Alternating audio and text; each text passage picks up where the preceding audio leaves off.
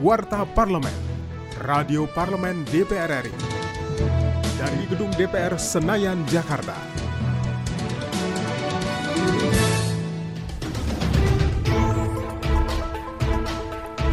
Wakil Ketua DPR RI Aziz Samsudin menerima kunjungan Himpunan Artis Pengusaha Indonesia atau HAPSI di ruang kerja Gedung DPR Senayan Jakarta yang mengatakan kedatangan HAPSI memberikan masukan kepada DPR RI dalam hal kegiatan-kegiatan DPR di mana HAPSI berkeinginan diikutsertakan dan berperan serta dilibatkan dalam memberi masukan baik dalam proses pembuatan undang-undang maupun revisi undang-undang di bidang seni dan budaya serta ekonomi agar HAPSI dapat berkembang dan bermanfaat bagi masyarakat, nusa dan bangsa.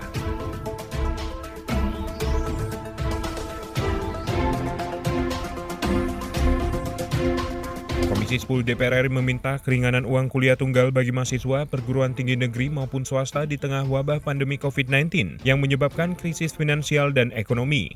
Hal tersebut disampaikan oleh anggota Komisi 10 DPR RI Sopiantan usai rapat kerja virtual dengan Menteri Pendidikan dan Kebudayaan di Komplek Parlemen Senayan, Jakarta.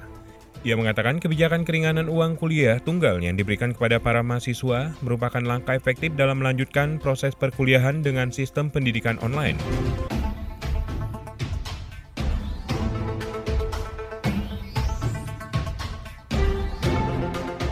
Ketua DPR RI Puan Maharani melakukan pengawasan penyaluran bantuan sosial atau bansos tunai bagi warga terdampak pandemi COVID-19.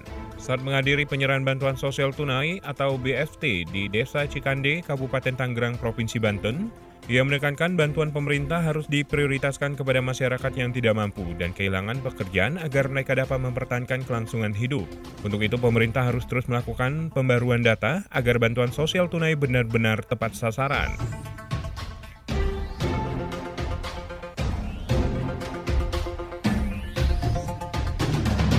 Demikian Warta Parlemen, Produksi TV dan Radio Parlemen, Biro Pemerintah Parlemen, Sekretariat Jenderal DPR RI.